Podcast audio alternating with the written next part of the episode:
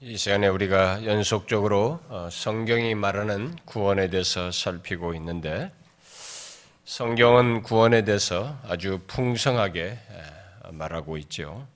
우리가 최근에 그 가운데서 살피고 있는 내용은 우리의 구원을 어, 성화로 말하고 있는 내용, 곧 거룩하게 변화되는 것으로 말하는 내용에 대해서 어, 살피고 있습니다. 벌써 성화에 대해서만 오늘이 아마 17번째인 것 같은데요.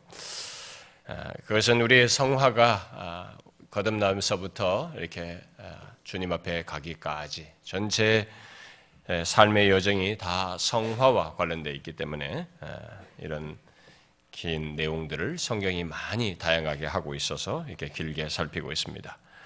지금 우리들이 살피고 있는 내용은 성화의 어떤 그런 우리의 인생 속에서 지속적으로 있게 되는 지속적인 성화에 대한 내용인데 이 지속적인 성화는 성령을 따라 행하는 가운데 있다라는 사실을 제가 앞서서 어, 먼저 얘기를 했었습니다. 아, 그런데 그 성령 하나님은 그것을 그의 말씀을 따라 행하는 것을 통해서 어, 자기를 따라 행하도록 하신다라고 했습니다. 결국 말씀을 예, 방편으로 삼으셔서 성령께서 자신을 따르도록 하신다라는 것입니다.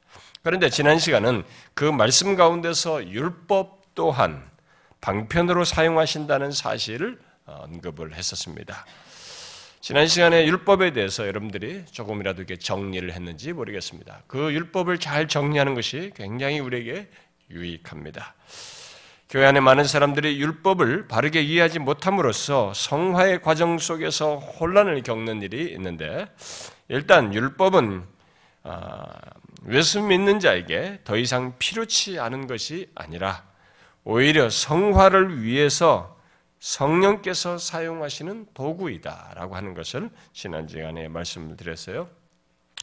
율법으로 구원을 얻을 수 없다는 것을 구원을 받고 난 이후에도 필요치 않은 것으로 생각하는 경향이 있는데 그렇지 않다는 것입니다. 비록 우리가 율법에서 제사법 또는 뭐 의식법, 의식법이라고 하는 제사법과 시민법 이런 것들은 폐하여졌지만 도덕법의 그 용도와 또는 목적은 여전히 남아 있어서 영생 얻기 위해서가 아니라 하나님과의 관계 속에서 감사함으로 지키는 지키고 또 그 과정 속에서 성령께서 우리의 성화를 이루시는 방편으로서 사용하는 것이어서 이런 감사함으로 그 율법을 지키는 것이 남아 있다라고 했습니다. 자, 그러면 이제 계속해서 성령께서 우리의 지속적인 성화를 위해서 역사하시며 사용하시는 또 다른 방편을 이어서 살펴보도록 하겠습니다. 오늘 예배소서의 그 3장 그 16절 어, 17절이 이제 그것을 말하고 있는데 어떤 방편이겠습니까? 읽어보니까. 어떤 방편이겠어요? 무엇을 방편으로 성령께서 우리를 성화되도록 이끄신다는 것을 말해주고 있습니까? 질문 않고 제가 그냥 바로 나갈 줄 알았죠. 여러분들 체크가 돼야 될 것 같아서 이게 뭐 뭘 어떤 방편으로 얘기를 하고 있습니까? 예? 예? 다 나와 있잖아요.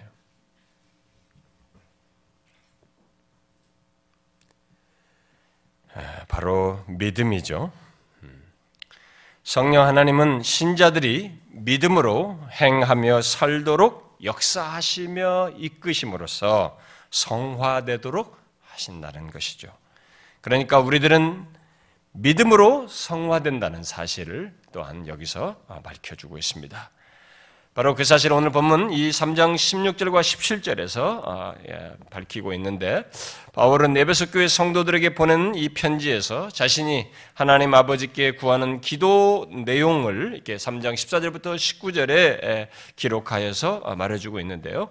바울은 이 기도 내용 중에서 오늘 본문 16절과 17절에서 아, 그의 성령으로 말미암아 너희 속사람 음, 속사람의 속사람을 능력으로 강건하게 하시고 또 믿음으로 말미암아 그리스도께서 너희 마음에 계시게 하시고 너희가 사랑 가운데서 뿌리가 박히고 터가 굳어지기를 구하였습니다.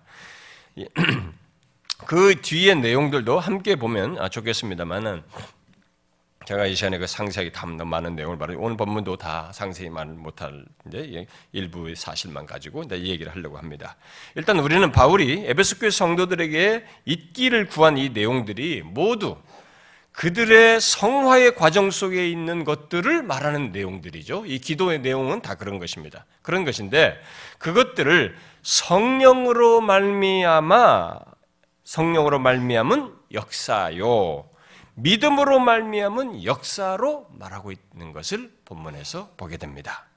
여기서 주목할 내용은 속 사람이 성령으로 말미암아 능력으로 강건하게 되고 또 믿음으로 말미암아 그리스도께서 예수 믿는 우리의 마음에 계속 계시며 사랑 가운데 뿌리가 박히고 터가 굳어지는 것이 분명 아, 우리의 그 어떤 이 과정 속에서 아, 성화의 과정 속에서 갖고 경험하는 것들인데 그것들을 성령으로 말미암은 역사요 믿음으로 말미암아서 갖는 것으로 말하고 있다는 사실입니다. 우리의 성화 속에 있는 것들을 말하는데 어떻게 있게 되는 것으로 말하고 있어요? 예, 바로 성령으로 말미암아 그리고 믿음으로 말미암아 있는 것으로 말을 하고 있는 것입니다. 아, 이것은 우리의 성화가 어떻게 있게 되는지에 대한 또 한 가지 중요한 사실을 우리에게 말해주는 내용입니다. 곧 우리의 성화가 성령에 의한 역사 속에서 있는 것이요. 그를 따라서 행하는 가운데 있는 것인데, 바로 그 성령께서 믿음이라고 하는 방편을 사용하셔서 우리로 하여금 성화되도록 하신다. 여기에 말하는 언급, 언급된 내용들을 갖게 하신다라고 말하고 있습니다. 그렇다면 성령의 역사 속에서 드러나는 드러나고 발휘되는 믿음이 어떻게 우리의 성화에 관련되는지 또는 역사되는지를 먼저 잠깐 얘기해 봅시다.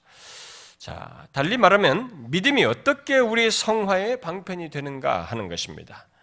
우리들은 의롭다함을 얻는 것, 얻는 것에서 어, 믿음이 관련되는 것에는 익숙해 있습니다. 그러나 성화에서도 믿음이 관련되어 있다는 것에 대해서는 좀 낯설어 합니다.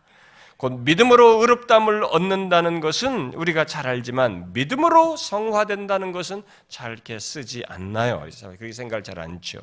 그러나 아, 본문과 성경은 우리의 성화 또한 믿음으로 된다라고 말하고 있습니다. 이런 사실을 바빙크라는 사람은 다음과 같이 정리해서 말해줬습니다. 그리스도께서 우리 마음에 거하시며 오늘 본문에 나온 거죠. 거하시며 우리가 그리스도 안에 사는 것은 갈라디 2장 20절의 내용이죠. 오직 믿음을 통해서만 되는 일이다. 우리가 하나님의 자녀가 되는 것도 약속의 영을 받는 것도 죄삼과 영생을 얻는 것도 오직 믿음으로만 되는 일이다. 믿음으로 산다는 것은 결국 뒤집어서 말하면 그리스도께서 우리 속에 거하신다는 것과 같은 말인 것이다. 그리스도의 생애 전체가 믿음의 생애요. 히브리서 11장에 제시되어 있는 성경의 성도들의 믿음의 영웅들인 것처럼 우리 역시 믿음으로 살고 믿음이 사랑으로 역사하게 하며 믿음의 방패로 악한 자의 맹렬한 화살을 막고 또한 세상을 이길이라는 권면을 받고 있다. 그리고 이 모든 권면들은 육체를 좇지 말고 성령을 쫓아 행하며 옛사람을 벗어버리고 새사람을 입으며 주 예수 그리스도로 옷 입고 모든 일을 그의 이름으로 행하며 주 안에서와 그의 힘의 강력으로 강건해지며 또한 우리 주와 구주의 은혜와 지식 안에서 자라가라는 등등의 다른 권면들과 완전히 일치하는 것들이다. 이런 모든 내용들이 다 믿음으로 된다는 것입니다. 그러면서 덧붙입니다. 요컨대 성화란 복음적인 의미에서 믿음의 계속적인 활동이요 실천인 것이다. 이렇게 믿음은 우리의 성화의 과정 속에 있는 많은 내용들과 연관되어 있고 결국 거룩한 삶을 사는 것과 관련되어 있는 것이죠. 그야말로 그리스도인이 된 이후의 삶은 믿음으로 사는 삶이라고 할 정도로 우리의 믿음이 우리의 삶의 모든 것과 연관되어 신자의 삶 모든 것과 연관되어 있고 결국 성화로 이끈다는 것입니다. 그러면 우리의 믿음이 우리들이 성화되는데 어떻게 사용된다는 것인가? 많은 내용을 말할 수 있겠습니다만 특히 믿음과 우리 성화와 관련된 성경의 증거들을 연결해서 그 다양한 내용들을 말할 수 있겠습니다만은 저는 크게 세 가지 사실을 이 시간에 언급하려고 합니다. 자, 우리의 믿음이 우리가 성화되는데 어떻게 사용되는가라고 했을 때 중요한 내용을 제가 요약적으로 핵심적인 세 가지만 얘기하겠습니다. 보통 우리들이 성화의 과정 속에서 히브리 11장에 나온 것처럼 아, 하나님을 믿고 예, 약속을 믿고 그걸 붙들고 나가는 것 이렇게 하는 것이 그런 믿음의 삶이 그렇게 하다 보면 성화되는 것이다. 이렇게 단순하게 말할 수 있지만 성경에서 이 믿음을 성화와 연결시킬 때는 더 핵심적으로 중요한 내용들을 우리에게 제시합니다. 지금 말하는 히브리 11장 같은 내용은 그 중에 한 부분으로만 포함되는 것입니다. 자, 이 세 가지를 여러분들이 잘 기억하고 한번 우리가 믿음이 지금 말할 세 가지에서 발휘가 됨으로써만 성화의 길을 갈 수 있는 것이에요. 믿음이 과연 이런 데서 발휘가 되는지를 우리가 주목해 볼 필요가 있습니다. 자, 제일 첫 번째로 말할 수 있는 것, 그리고 가장 중요한 것은 우리들이 성화의 과정 속에서 믿음으로 그리스도와 그분의 은택을 받아들여요. 그리스도와 그분의 은택을 믿음으로 성화의 과정 속에서 받아들이며 그것들을 자신의 것으로 삼는 데서 그래서 흔들림 없이 성화의 길을 가는 것에서 믿음이 성화의 중요한 방편이 됩니다.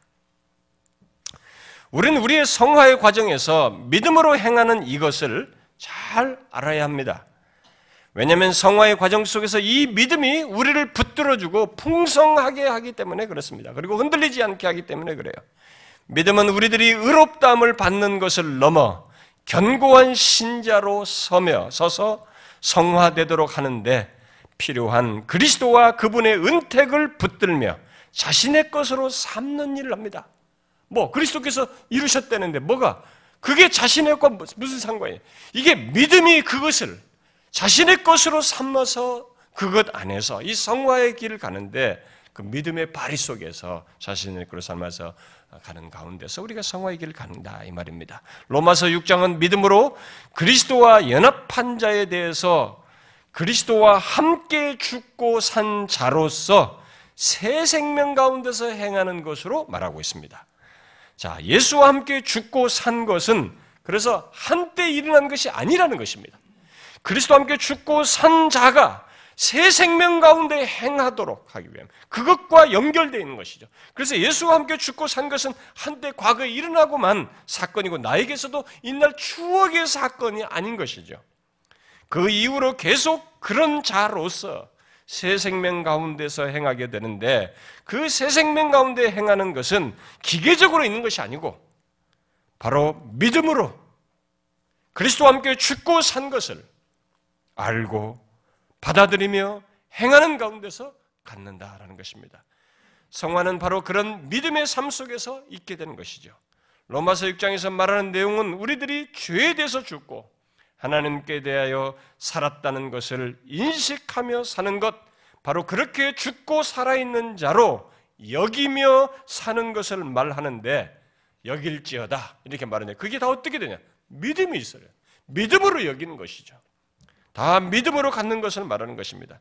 만일 우리들이 죄에 대해서 죽고 하나님께 대해서 살아있는 자인 것을 믿음으로 인식하며 행하지 않는다면 우리 우리는 성화는커녕 수없이 흔들리고 미끄러지게 될 것입니다.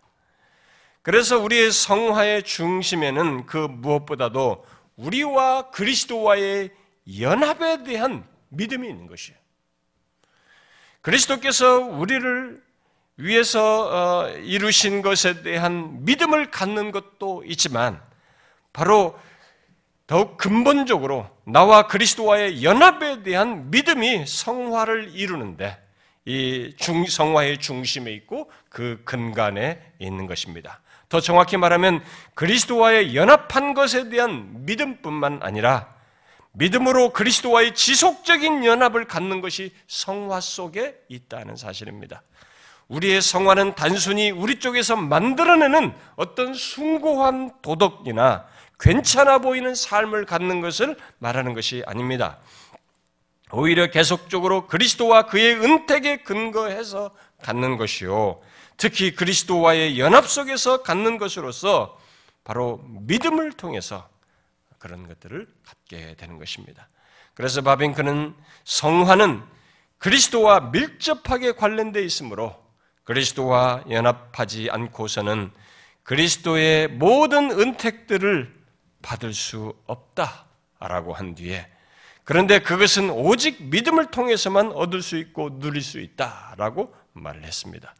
그런 사실을 바울은 우리들에게 익숙한 우리가 두 번째로 읽은 갈라디아서 2장 20절에서 고백적으로 증거하였습니다.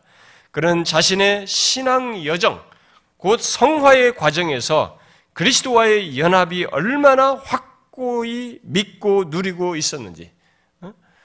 연합이 자신들의 그, 자신의 그런 삶의 여정에서 얼마나 중요한 근간이고 중심이었는지를 고백합니다. 내가 그리스도와 함께 십자가에 못 박혔나니 그런즉 이제는 내가 사는 것이 아니요 오직 내 안에 그리스도께서 사는 것이라. 라고 함으로써 그는 그리스도와 함께 죽고 산 것을 믿을 뿐만 아니라 그 이후의 삶에서도 그리스도와의 연합 속에서 살고 있다고 하는 것을 말하고 있습니다. 그게 중요한 것이에요, 지금. 그리고 그런 자신의 경험과 삶을 뒤이어서 이렇게 말합니다. 이제 내가 육체 가운데 사는 것은 나를 사랑하사 나를 위하여 자기 자신을 버리신 하나님의 아들을 믿는 믿음 안에서 사는 것이라 이렇게 말했습니다. 이 믿음의 삶 속에 믿음의 삶 속에 지금 무엇이 있습니까?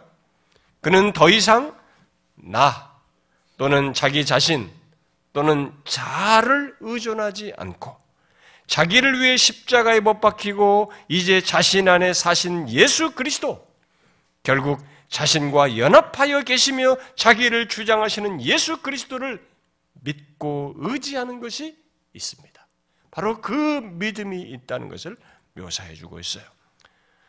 여러분들은 이렇게 바울처럼 그 이런 믿음 안에서 살면서 성화의 길을 갑니까?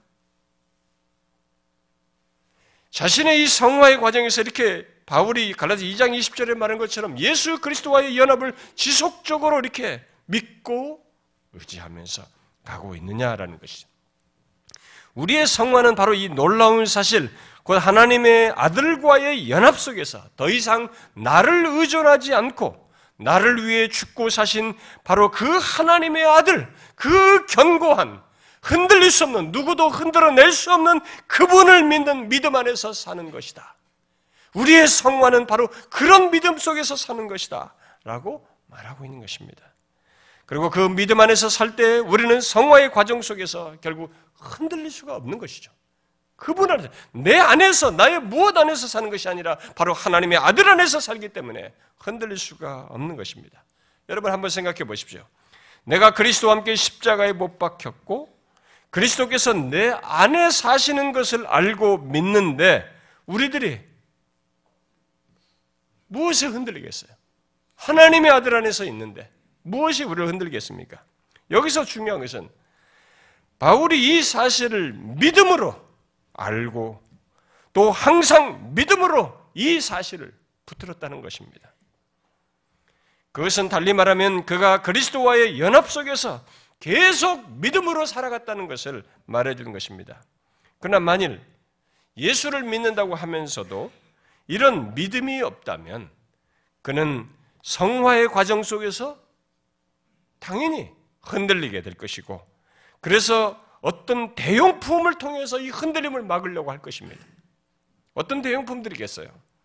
주로 자신의 수고와 공로, 그야말로 자신의 행위, 내가 무엇인가를 하고 있다는 것, 이런 것으로 자신의 흔들림을 상쇄하려고 할 것입니다. 그러나 그리스도와 그의 은택을 믿음으로 받아들이고 그리스도와의 연합 속에서 사는 것에 대한 믿음이 없이 행하는 것은 그것이 무엇이든지 그 어떤 것도 자신의 성화를 유지시켜 주지 못해요. 자신의 성화를 오히려 자기의 행위로 땜질하는 것이어서 무너지게 되는 것입니다. 물론 우리의 성화의 여정은 삶 속에서 있는 것이어서 행위와 삶이 반드시 있고 있어야 합니다만 우리는 그 행위와 삶 자체가 우리를 성화되게 한다고 생각해서는 안 되는 것입니다. 오히려 그리스도와 함께 죽고 산 것에 근거해서 또 그리스도와의 연합 속에서 나를 의존하지, 의존하지 않는 가운데 또 계속적으로 그 연합 속에서 믿음으로 살아가는 가운데 갖는 것입니다. 이런 면에서 믿음으로 사는 것은 율법, 곧 도덕법을 지켜 지키는 것을 넘어서는 것이. 여러분들이 이게 무슨 말인가라고 할 것입니다. 제가 지난주 율법을 방편으로 성화되게 한다고 했는데 믿음으로 사는 것이 율법을 지켜 행하는 것을 넘어선다니 이게 도대체 무슨 말인가? 여기서 우리는 바울이 갈라디아서 2장 20절에서 말한 믿음 안에서 사는 것의 복됨을 정리할 필요가 있습니다. 지난주에 말한 대로 우리에게 도덕법은 여전히 있습니다. 그러나 믿음으로 사는 우리에게 율법은 더 이상 구원을 얻고 못 얻고 또 영생을 얻고 못 얻고의 차원이 아니라고 했어요. 우리들이 아무리 감사함으로 율법을 지킨다 해도 그것을 완전히 지키지 못하는 우리들로 하여금 계속 구원의 여정을, 그 성화의 길을 갈 수 있는 것이 무엇이겠어요? 자, 율법을 완전히 지키면서 가면 좋겠는데 완전히 지키지 못해요. 그런데도 우리가 성화의 길을 갈 수, 가게 된다면 그게 도대체 무엇으로 가능하겠습니까? 바울이 갈라디 2장 20절에서 말하는 거예요. 바로 그리스도 안에서 그분과의 관계 속 그분이 이루신 것 안에서 믿음으로 가는 것입니다. 이 믿음으로 가는 것이 믿음 안에서인 것입니다. 믿음은 율법을 완전히 못 지킨 우리들로 하여금 예수와 함께 십자가에 못 박힌 것을 보게 하고 하나님의 아들과 연합되어 있는 것을 보게 함으로써 우리의 구원에 대해서 흔들림 없이 성화의 길을 가도록 하는 것입니다. 달리 말하면 감사함으로 율법을 지킴에도 율법을 완전히 지키지 못한 우리들 안에서 믿음은 하나님의 은혜에 우리 자신을 굴복하게 하고 그의 국률하심을 소망하며 붙들게 하고 그리스도 안에서 허락된 의를 계속 붙들며 의지하게 하는 것입니다. 그래서 믿음으로 사는 것은 율법을 지켜 행하는 것을 넘어서는 것이에요. 믿음으로 사는 자는 성화의 과정 속에서 감사함으로 율법을 지키지만 그 율법을 나의 노력으로 내 힘으로 지킬 수 있다는 생각과 소망을 갖지 않고 오히려 예수 그리스도와 그의 은택에 곧 그리스도 안에서 허락된 의의 소망을 두고 바로 그 그리스도와의 연합 속에서 율법을 행하면서 살고자 한다 이 말입니다. 그 말은 달리 말하면 율법은 완전히 지키지 율법을 완전히 지키지 못함으로 인해서 곧 하나님의 도덕법을 어긴 것으로 인해서 마음의 고통과 아픔 결국 양심이 어두워지는 경험을 하기는 하겠지만 그렇다고 정죄는 받지 않는다는 것입니다. 왜요? 갈라디아서 2장 20절 말씀대로 그리스도와 함께 십자가에 못 박혔고 그리스도 안에 있기 때문이고 곧 그리스도의 그리스도와의 연합 속에서 그를 믿는 믿음 안에서 살고 있기 때문에 그렇습니다. 그래서 그리스도 안에 있는 자는 결코 정죄함이 없다라는 말을 한 것입니다. 그러므로 우리는 물어야 합니다. 내가 성화의 과정 속에서 붙들고 있는 것이 무엇이냐? 신자로서 우리의 구원의 여정을 가는데 이 성화의 여정을 가는데 우리가 지금 붙들고 있는 것이 무엇이냐? 이것을 물어야 하는 것입니다. 여러분은 지금 성화의 과정 속에서 무엇을 붙들고 있습니까? 자신이 이루는 무엇을 붙드십니까? 그 자신이 율법을 열심히 잘 지키는 것을 의지하여 자신의 성화를 말합니까? 만일 그렇다면 율법을 하나라도 어겼을 때는 어떻게 하렵니까? 저는 지금 율법을 소홀히 해도 된다는 것을 말하는 것이 아닙니다. 믿음으로 산다는 것은 감사함으로 율법을 지키는 것을 훨씬 넘어선다는 것입니다. 바로 이 예수 그리스도 때문에 그래요. 그분 안에서 사는 믿음 때문에 그런 것입니다. 바로 예수 그리스도와 그의 은택에 근거해서 살고 그와의 연합 속에서 살기 때문에 그런 것입니다. 이런 사실 때문에 바울은 오늘 본문 3장 에베소 3장 17절에서 에베소 교회 성도들을 위해 기도하면서 믿음으로 말미암아 그리스도께서 너희 마음에 계시게 하시고 하시옵고라고 기도했던 것입니다. 그런데 그 놀라운 사실, 곧 그리스도께서 성화의 과정 속에 있는 우리의 마음에 계속 계시는 것을 어떻게 갖고 경험하는 것으로 말하고 있습니까? 바로 믿음으로요. 물론 신자에게 그리스도는 항상 연합되어 계십니다. 그런데 믿음으로 말미암아 계시기를 구하는 것은 뭘 말하겠어요? 그것은 성화의 과정 속에서 그리스도께서 우리의 마음에 계시는 것을 믿음을 통해서 경험하는 것이에요. 인식하면서 경험하는 것입니다. 다시 말해서 그 사실을 항상 경험하면서 사는 것을 말하는 것이죠. 삶 속에서 느끼며 사는 것입니다. 누리는 것이죠. 또 그리스도께서 우리 안에 계심으로 인해 인한 은혜와 복됨을 경험하며 누리는 것을 말하는 것입니다. 여러분들은 이것을 경험하며 살고 있습니까? 어떻습니까? 믿음으로 그리스도께서 자신의 마음에 계시는 것을 확인하며 그로 인해서 영혼의 안식과 다양한 유익을 누리며 성화의 길을 가고 있습니까? 내 성화의 과정에 길을 가는 이 과정의 이 중심에 바로 예수 그리스도가 있느냐라는 것입니다. 우리의 성화의 과정은 바로 그런 믿음의 삶이 있는 것이죠. 잊지 마십시오.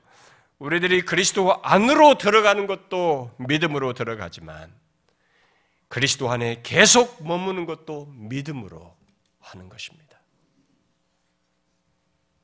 그래서 성화의 과정 속에서 이 그리스도 안에 계속 머물, 머무는데 이 믿음을 가지고 그리스도와의 바울처럼 그리스도와의 관계 연합을 붙들어야 하는 것입니다. 그 다음 두 번째로 우리의 믿음이 성화되는데 어떻게 사용되는가라고 할 때 생각할 내용은 우리의 머리 대신 그리스도의 다스리심을 받는 것에서 믿음이 사용되어서 결국 성화를 성화로 이끈다는 것입니다. 이것은 어, 뒤에 에베소서 4장 15절에서 우리의 머리로서 그리스도께서 우리 머리로서 계셔서 우리를 다스리신다는 사실을 내포합니다. 바울이 우리의 성화를 위해 그 아, 하는 이 말을 하면서 여기서 지금 믿음을 강조하는데 이 믿음이 우리의 성화를 위해서 하는 것은 바로 우리의 머리 대신 그리스도의 다스리심을 기꺼이 받는 것이다. 믿음이 여러분 믿음이 없으면 그 일을 못 해요. 그리스도의 다스리심. 그리스도께서 우리와 연합하여 계신다는 사실, 또 우리의 마음에 계신다는 사실은 우리의 머리 지식을 말하는 것도 아니고 우리의 심리 안정, 마음의 안정용으로 말하는 것도 아닙니다. 그것은 실제로 우리들로 하여금 죄에 대하여 죽고 하나님께 대하여 산자로서 살게 하기 위해서 새 인류의 대표로서 그리스도께서 우리와 함께 십자가에 못 박히고 함께 부활하는 연합이 있게 된 것을 말하는 것입니다. 따라서 그 연합 속에서 하나님의 아들께서 성령과 말씀으로 우리를 다스리고 행하시는 것은 실제로 있는 일이에요. 가상적인 얘기가 아닌 것입니다. 그것은 그리스도와 연합된 우리의 지위를 명확히 말하는 것이기도 하지만 그것이 그리스도와 연합한 자에게 실제로 그 일이 있다는 것을 내포합니다. 그래서 그리스도와 연합한 자에게는 어떤 일이 실제로 있느냐면 머리 대신 그리스도께서 성령과 말씀으로 다스리는 일이 있게 되고 그들은 그 다스림을 받는 일이 있는 것이에요. 그리스도의 연합이 추상적인 것이 아니라 실제적이라고 하는 것은 바로 이 연합 속에서 그리스도의 다스림을 우리가 받는다는 것에서 분명히 드러나는 것입니다. 그런데 만일 그리스도와의 연합과 그 연합 속에서 행하시는 것을 우리들이 믿음으로 보지 못한다면 어떻게 되겠어요? 우리들이 성화의 길을 갈 수 있겠습니까? 아예 성화가 이루어지지 않을 것입니다. 왜냐하면 우리의 성화가 성령과 말씀을 통해서 있는데 그리스도께서 우리를 다스리실 때 말씀과 성령으로 다스리긴 이 일이 있기 때문이에요. 이런 다스림을 받지 않게 되면 성화는 이루어지지 않는 것입니다. 그런 면에서 성화되어 가는 신자는 모두 예외 없이 그리스도와의 연합 속에 있을 뿐만 아니라 그의 다스림 속에 있습니다. 곧 우리들 모두 그리스도의 다스리심을 받는 가운데 성화의 길을 갖는다는 것입니다. 그러므로 묻고 싶습니다. 여러분들은 지금 그리스도의 다스리심을 받고 있습니까? 바로 성령과 말씀을 통해서 다스리시는 그리스도의 다스리심을 받으며 삶을 살고 있느냐는 것입니다. 그 사람이 지금 성화의 길을 가는 것이에요. 사실 이것은 믿음이 없이는 안 됩니다. 여러분 누가 누가 무슨 그리스도의 다스림을 받아요? 누가 성령과 말씀의 감동에 따라서 자발적으로 반응합니까? 히브리 11장에서 믿음이 없이는 하나님을 기쁘시게 할 수 없다고 했는데 믿음이 없이는 하나님을 기쁘시게 하기 위해서 받아야 할 그리스도의 다스림 또한 받지 못하는 것입니다. 여러분은 지나가는 사람이 그리스도의 다스림을 받을 수 있겠어요? 여러분 주변에 있는 사람들이 예수를 모르는 사람들에게 그들이 그리스도의 다스림을 받을 수 있겠습니까? 심지어 교회당 안에 있어도 믿음이 없는 사람은 그리스도의 다스림을 받지 않습니다. 왜 그럴까요? 다른 것 없어요. 믿음이 없어서 그런 것입니다. 또 믿음을 발휘하지 않아서 그래요. 그러나 그리스도의 다스림을 받지 않고서는 성화가 되지 않습니다. 이런 맥락에서 여러분 한번 자신에게 물어보십시오. 지금 나는 그리스도의 다스림을 받으면서 살고 있는가? 분명히 그리스도와 연합한 자이면 그는 그리스도의 몸의 한 지체가 되어서 그리스도께서 말씀과 성령으로 다스리는 바를 따라서 행하며 하나님을 기쁘시게 할 것입니다. 그리스도의 다스림이라고 하니까 어떤 특별 지시 같은 걸 생각할지 모르겠습니다만은 그것은 그리스도의 몸의 한 지체로서 성령과 말씀으로 우리를 권하고 이끄시는 것을 따르는 것이 그리스도의 다스리심이에요. 왜냐하면 머리 대신 그리스도의 다스림을 그 방식으로 드러내기 때문에 그래서 성령과 말씀으로 권하는 바를 따라서 행하는 것이 그리스도의 다스림을 받고 있는 것이에요. 그러므로 성령께서 말씀을 통해서 우리를 권하시며 감화 감동하시는 것을 따라 행하는 것이 그리스도의 다스림을 따라 행하는 그래서 성화의 길을 가는 그것입니다. 반대로 성령께서 말씀을 통해서 권하는 바 곧 교훈, 책망, 바르게 함, 의로 교육하는 모든 말씀, 그야말로 그리스도의 몸인 교회를 세우시기 위해서 하는 말씀을 듣지 않고 따라 행하지 않는 것은 그리스도의 다스림을 받지 않는 것입니다. 그런 면에서 자신을 한번 보십시오. 여러분들은 어떻습니까? 우리의 성화는 그렇게 그리스도의 다스림을 따르는 것 속에서 있기 때문에 이것이 성화되는 사람에게는 분명히 있어야 됩니다. 그런데 오늘날 교회 안에는 그런 그리스도의 다스리심을 따라 행하기보다 자기 임의대로 신앙생활 사람들이 제법 있습니다. 뭐 예배 드리는 것도 자기 임의대로예요. 교회 공동체와의 관계도 자기 임의대로입니다.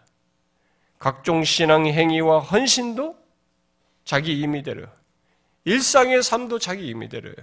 그리스도의 다스림을 받지는 않습니다.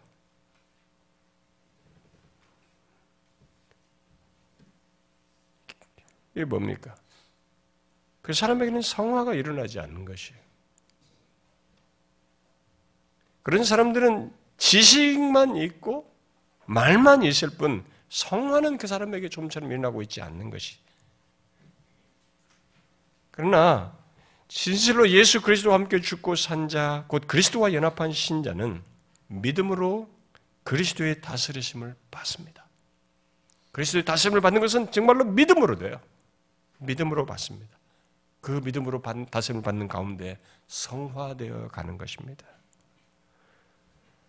여러분, 믿음으로 그리스도의 다스리심을 분별하시고 그의 다스리심을 충실하게 받으십시오. 그게 성화된 성화되어 가는 과정 속에도 사람들마다 정도 차이가 있어요.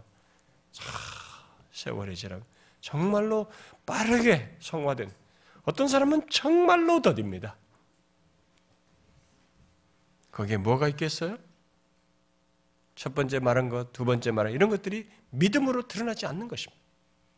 다스리심을 안 받는 것입니다.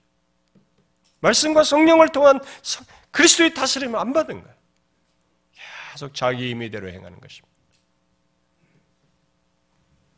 그리스도의 다스리심을 믿음으로 받으십시오. 그런데 이것에 연결해서 우리의 성화와 관련해서 생각할 믿음의 역할이 하나 더 있습니다. 예, 강조하고 싶은 것이 그것은 그리스도의 다스리심을 받도록 우리 안에서 역사하시며 특히 죄를 극복하고 교회의 머리 대신 그리스도를 위해 또 하나님을 기쁘시게 하기 위해 살도록 역사하시는 성령의 능력을 의지하는 것입니다. 성령 하나님은 우리를 그리스도의 다스리심을 잘 받도록 말씀으로 우리 안에서 감화 감동하십니다. 특히 육체의 욕심을 이기고 하나님이 기뻐하시는 거룩한 열매를 맺도록 역사하십니다. 그에 대해서 갈라디아서 5장 16절 이하에서 끝절까지 5장 끝절까지 잘 말해주고 있습니다. 그런데 바로 그런 성령 하나님을 어떻게 잘 따라 행할 수 있을까? 바로 믿음이에요. 이 성령의 능력을 알고 그 성령의 능력을 의지하는 것뿐만 아니라 그 성령의 능력을 덧입기 위해서 따라 행하는 것은 그것을 잘할 수 있는 것은 바로 믿음이에요. 그래서 본문에 성령으로 말미암아라고 말을 하고 믿음으로 말미암아를 함께 병행으로 말하고 있습니다. 성경에는 이 어, 성령과 믿음을 함께 같이 병행적으로 언급하는 경우가 참 많아요. 그 사실을 그것은 성령의 역사, 그 성령의 감동하심을 따라 이끄시고 따르도록 행하시는 것에 믿음이 사용된다는 것을 성경이 우리에게 말해주는 것입니다. 그러므로 우리의 성화와 관련해서 확인해야 할 사실은 성령의 다양한 역사와 이끄시는 그의 능력을 믿고 의지하는가라는 것입니다. 성화의 과정 속에서 이런 성령의 역사를 믿고 의지하는가 보는 것이에요. 로마서 8장에서 성령으로서 몸의 행실을 곧 육체의 죄악된 행실을 죽일 수 있다라고 했는데 한번 보세요. 몸의 행실을 죽이는데 육체의 죄악된 행실을 죽이는데 어떤 사람은 아 내가 결심하면 되지 이렇게 하는 것이에요. 그러니까 성화가 안 되는 이 사람들이 자기의 힘에만 의존, 자기의 노력에만 의존하는 것입니다. 성화는 성령으로서 몸의 행실을 죽이는 거예요. 그렇게 하실 수 있는 성령의 능력을 믿고 의지해야 하는 것입니다. 성령에 의한 그런 놀라운 일이 내 것이 되게 하는 것은 바로 그 사실을 알고 믿는 것이죠. 믿음으로서인 것입니다. 이런 사실 때문에 많은 사람들이 믿음을 손에 비유한 것입니다. 그것은 손으로 무엇을 취하여 우리 것으로 만들듯이 믿음이 그런 역할을 한다는 것입니다. 결국 믿음이 없으면 성령께서 행하시는 그 어떤 것도 우리 것으로 누리지 못한다는 것이에요. 따라서 우리들이 성령을 따라 살며 하나님이 기뻐하시는 거룩한 열매, 소위 성령의 열매를 맺으려면 믿음이 있어야 하고 그 믿음을 발휘해야 하는, 사용해야 하는 것입니다. 자, 한번 생각해 보십시오.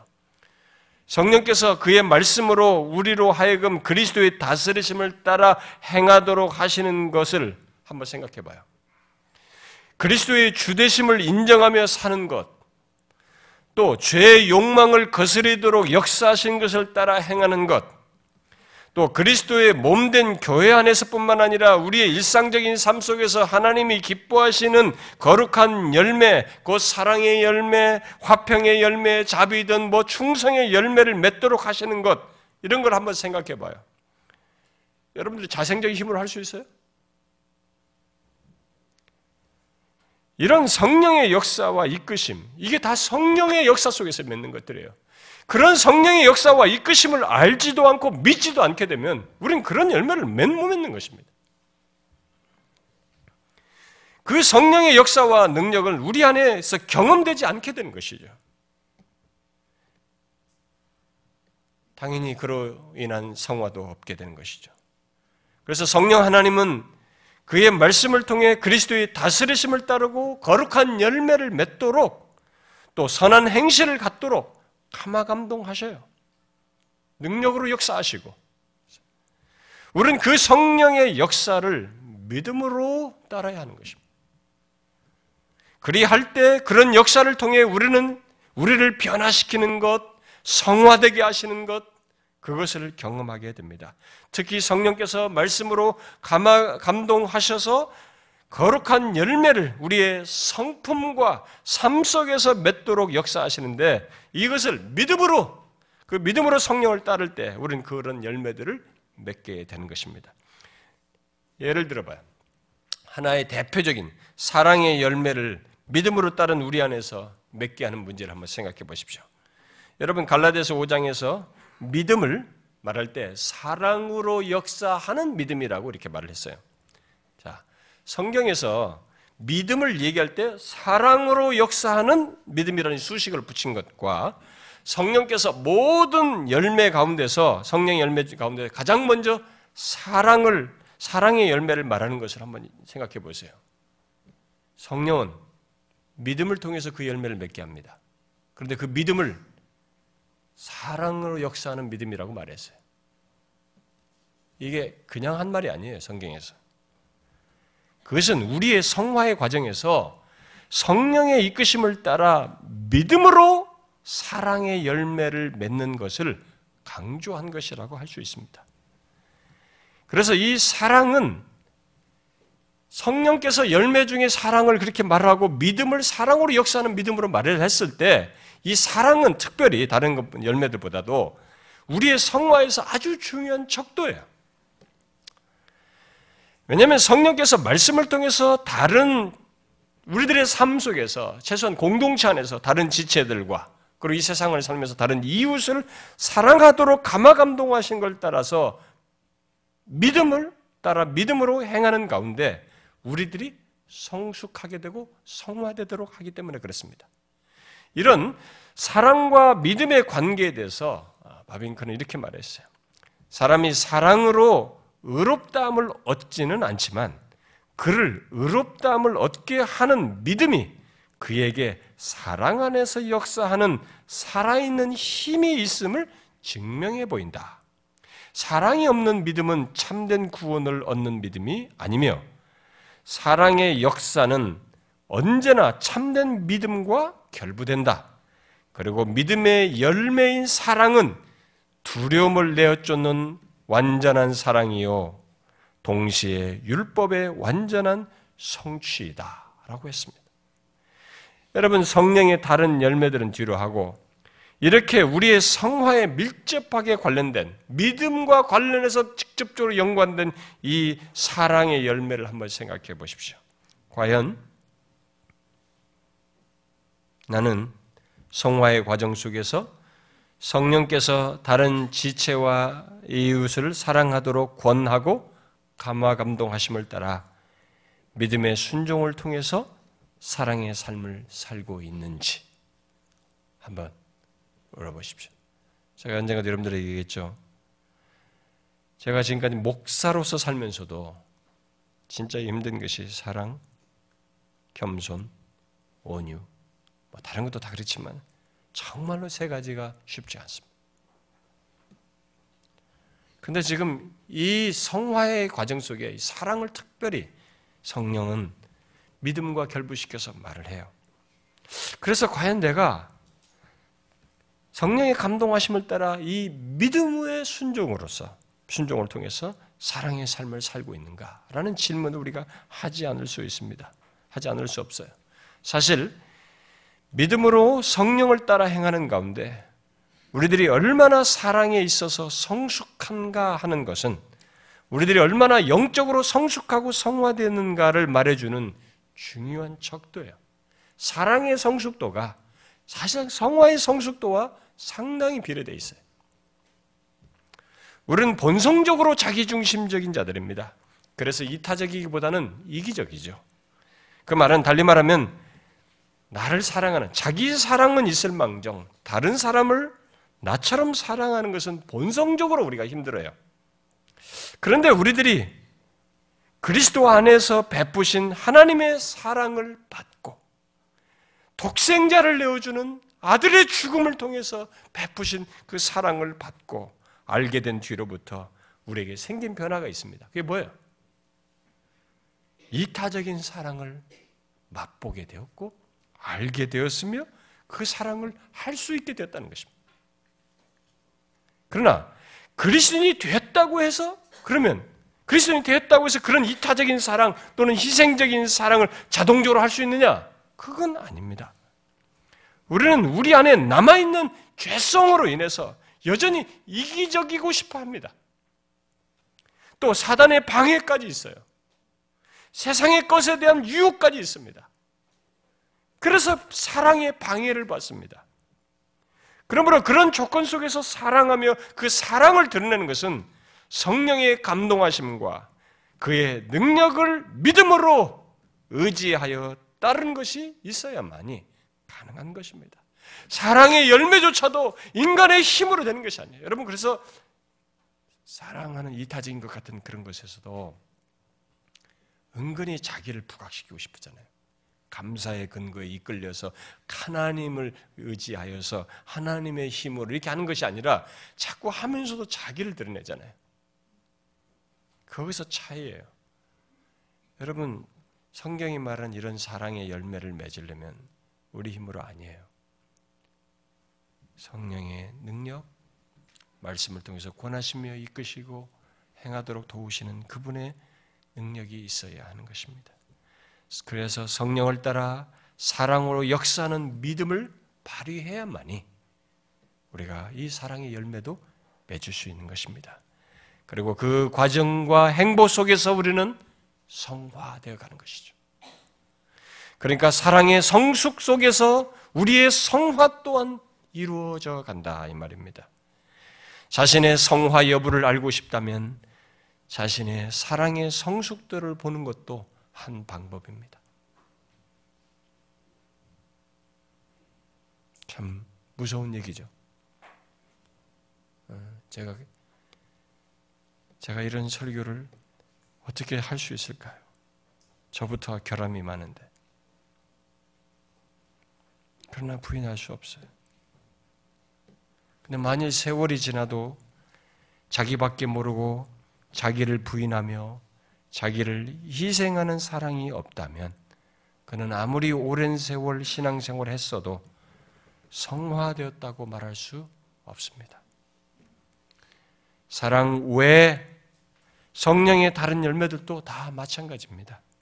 희락이든 화평이든 오래 참음이든 자비든 양선이든 충성이든 온유든 절제든 그 밖에 다른 거룩한 열매, 뭐 예를 들어서 감사의 열매든 그 모든 것에서 진보가 없다면 성화가 더디고 있는 것이고 없는 것이죠. 아니 모든 열매는 믿음으로 맺는 것이기 때문에 그 믿음이 결국 죽은 믿음인 것을 말해 주는 것이겠죠. 여러분, 우리의 지속적인 성화를 위해서는 믿음으로 행하는 것이 있어야 됩니다. 우리의 성화는 믿음으로 됩니다. 사실 우리의 성화의 긴 여정을 달리 말하면 믿음으로 행하며 가는 여정에서 여정이라고 할 수 있습니다. 히브리 11장에 나오는 것처럼 하나님을 바라며 그의 약속을 붙드는 것도 성령을 따라 행하는 가운데 있는 것이들인데 다 그게 믿음으로 가는 것이 삶 전체가. 그래서 믿음이 없이는 또 믿음으로 행하지 않고서는 우리의 성화가 우리 안에서 이루어지지 않는다고 말할 수 있는 것입니다. 항상 믿음으로 그리스도와의 지속적인 연합, 그리스도와 그분이 그분의 은택을 믿음으로 붙드는 것. 항상 우리와 연합하신 그리스도 안에 머무는 것. 항상 믿음으로 그리스도의 다스림을 받고자 하는 것. 말씀과 성령을 통해서 우리를 다스리시는 그 그리스도의 다스리심을 받는 것.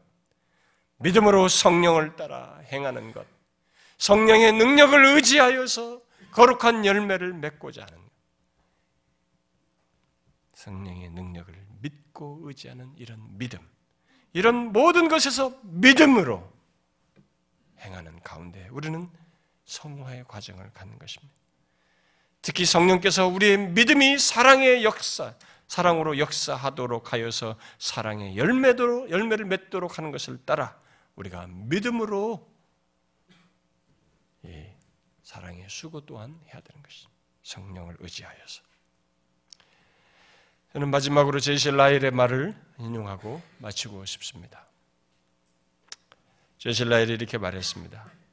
이거 관련된 내용인데요. 마음과 삶에 아무런 효력도 없는 그리스도와의 연합은 하나님 앞에서 아무 쓸모가 없는 단순한 형식적 연합이다. 자신의 속사람을 거룩하게 변화시키지 못하는 믿음은 귀신들의 믿음과 다를 바 없다. 그것은 행위와 동떨어졌기에 죽은 믿음이다. 그것은 하나님의 선물이 아니다. 그것은 하나님이 택하신 자들의 믿음이 아니다. 간단히 말해서 삶이 성화되지 않는 곳에는 그리스도를 믿는 진정한 신앙이 없다. 참된 믿음은 사랑으로 역사한다. 참된 믿음은 사람으로 하여금 구속에 대한 깊은 감사를 지니고 하나님께 순종하는 삶을 살도록 한다. 참된 믿음은 그가 자신을 위해서 죽으신 분의 은혜에 결코 보답할 수 없다는 것을 깨닫게 한다. 그는 엄청난 용서를 받았기에 더 깊이 사랑한다. 보혈의 공로로 깨끗게 된 사람은 빛 가운데 행한다.